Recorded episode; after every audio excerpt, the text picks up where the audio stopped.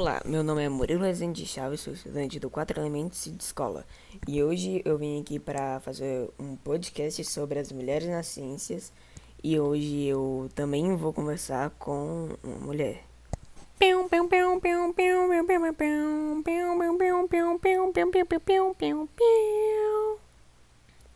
Olá, Amanda, como que você está? Estou muito bem, Murilo. Obrigado por perguntar. De nada, mas hoje não viemos falar sobre bons modos, mas sim sobre as mulheres na ciência. Verdade, Murilo.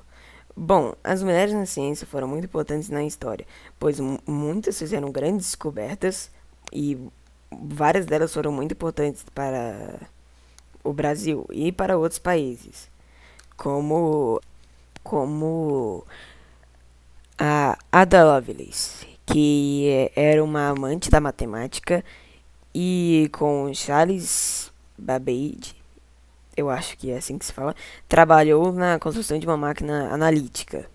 E então em 1843 ela escreveu notas, notas com detalhes sobre como o dispositivo de terceira padrão algébrico funcionava, assim se tornando basicamente a primeira pessoa programadora da história, ou seja, uma das primeiras a uma não, a pessoa, a primeira pessoa a ser programadora na história foi Ada Lovelace. E outro exemplo é Heidi Lima, que não foi só uma atriz norte-americana, mas também foi uma inventora, junto com o compositor George Antheil, que ela conseguiu desenvolver sua ideia de salto de frequência impedindo que rádios militares fossem grampeados.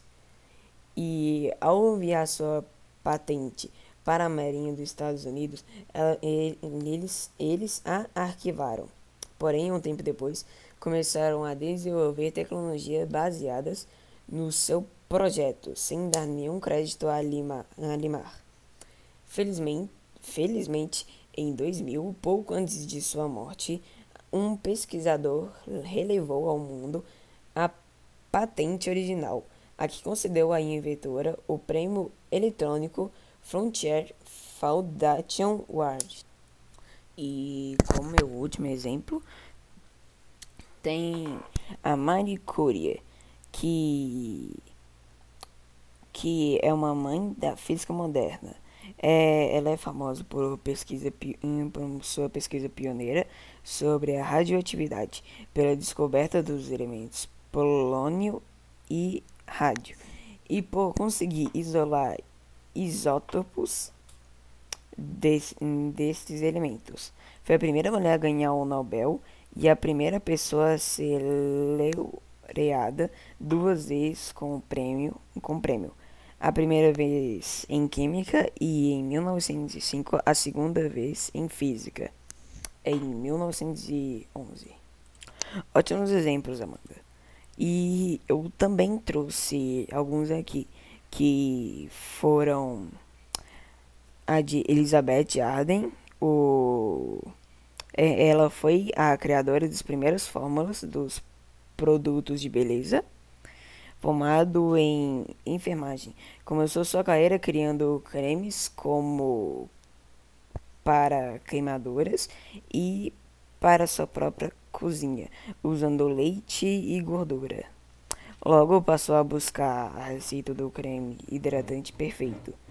E assim nasceu Elizabeth Arden, uma das maiores valiosas empresas de cosméticos de, da atualidade. Também tem Florence Sabin, que Florence é, ela é conhecida como a primeira dama da ciência americana. Ela estudou os sistemas linfático e o imunológico, do corpo humano. Tornou-se a primeira mulher a ganhar uma ca é, cadeira de Academia Nacional de Ciências dos Estados Unidos. E além disso, militava pelo direito da igualdade das mulheres, já que na época elas recebiam, na época, metade das mulheres não eram muito valorizadas pelo que elas faziam, já que tinha muito machismo na época. Era bem normal acontecer essa parte do machismo. Era predominante. Então era difícil pra caramba ver mulheres na ciência e acabava que não tinham muitas. E também como meu último exemplo, acabou que tem outra. Tem a Rubin, que descobriu a existência da matéria escura, uma substância que estranhamente mantém o universo ocupado. E seu trabalho é reconhecido como uma das mais, importantes descobertas do século XX. Concordo plenamente, Murilo. Eu também, Amanda.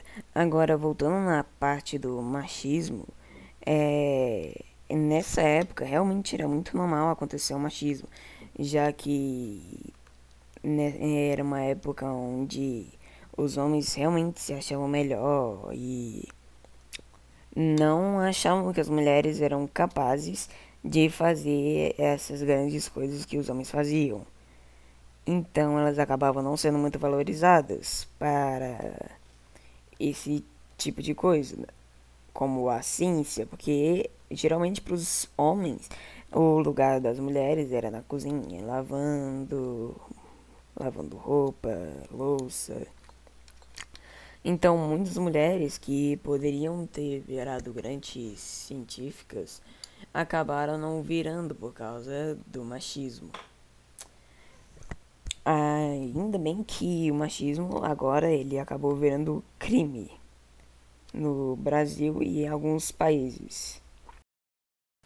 Porém, mesmo com o machismo sendo proibido e ele acabando virando crime, mesmo agora em 2020, no meio da pandemia, acaba que o machismo acaba mesmo assim acontecendo, como o fato de algumas empresas pagarem mais para homens do que para mulheres. Mesmo com os dois trabalhando do mesmo jeito, e se as mulheres trabalharem melhor do que os homens, acabam mesmo assim recebendo pouco. Então é isso, as mulheres geralmente não são muito valorizadas pelo seu esforço e seu trabalho. E mesmo nessa época, mas antigamente era bem pior. Porque geralmente as mulheres nem poderiam trabalhar. Concordo plenamente, Murilo. Eu realmente também acho que muitas mulheres devem ter recebido essa tensão dos machistas que não achavam que elas eram capazes de fazer essas coisas incríveis. Porque tem muita mulher no mundo que criaram coisas incríveis para o mundo. Tipo, outro exemplo é a da. Como a Nise de Silveira, que é uma psiquiatra renomada a brasileira, que foi uma brasileira, foi aluna de Carl Jung, que também foi muito importante na ciência. Ela lutou contra métodos de tratamento comuns na sua época, como terapias agressivas de choque, confinamento e lobotomia.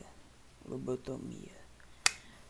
Durante a, a intentona comunista, em 1936 foi presa por possuir livros machistas e acabou hum, conhecendo o escritor Graciliano Reis, que a transformou em uma personagem de seu livro, Memórias de Cárcere, do Cárcere, na verdade.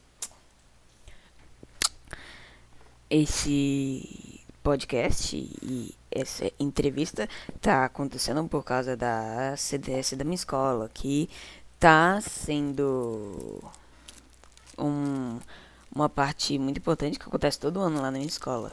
Que uma das partes dela é justamente sobre esse assunto, onde a gente tinha que gravar um podcast escolhendo algum tema.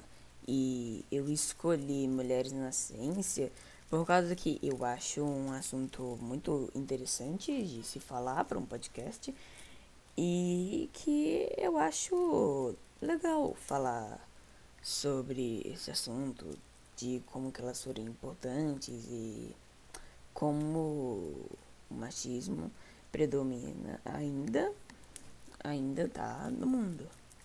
E que acho que a gente nunca vai conseguir combater. Bom, é isso. Espero que vocês tenham gostado do meu podcast.